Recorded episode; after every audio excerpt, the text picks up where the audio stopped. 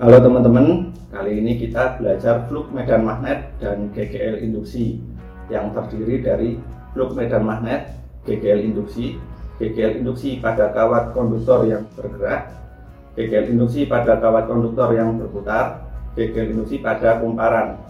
Langsung saja kita mulai pembelajarannya. Fluk adalah banyaknya garis gaya yang melewati luasan suatu bidang yang tegak lurus garis gaya magnetik besar flux dituliskan dengan persamaan flux sama dengan B kali A. Dengan B adalah medan magnet dan A adalah luas bidang yang tegak lurus permukaan bidang. Gaya gerak listrik induksi adalah negatif dari perubahan flux magnetik terhadap waktu yang melalui simpul tertutup Pernyataan ini dinyatakan dengan hukum Faraday yang dapat dituliskan dengan persamaan GDL sama dengan min N kali delta flux per delta T. Dengan N adalah jumlah lilitan. Besar GGL induksi pada ujung rangkaian adalah GGL sama dengan min B kali L kali V dengan L adalah panjang kawat dan V adalah kecepatan pergeseran kawat.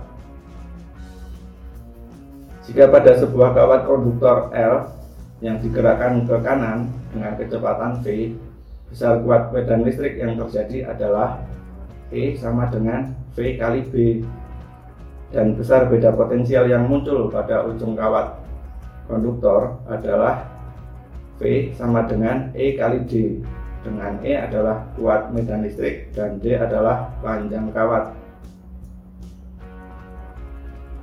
Jika rangkaian kawat dibuat bentuk segi empat, lalu diputar dalam ruang medan magnet pemungkin, flux magnetik yang menembus bidang rangkaian akan mengalami perubahan sebesar flux sama dengan 2 kali B kali L kali R kali theta sehingga besar GGL induksi yang dihasilkan adalah GGL sama dengan min 2 kali B kali L kali V.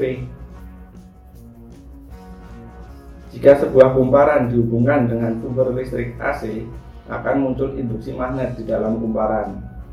Besar GGL induksi diri ini adalah L sama dengan mu 0 kali M kuadrat kali A per L. Nah, fisika asik kan? Sampai jumpa di pembelajaran selanjutnya ya teman-teman.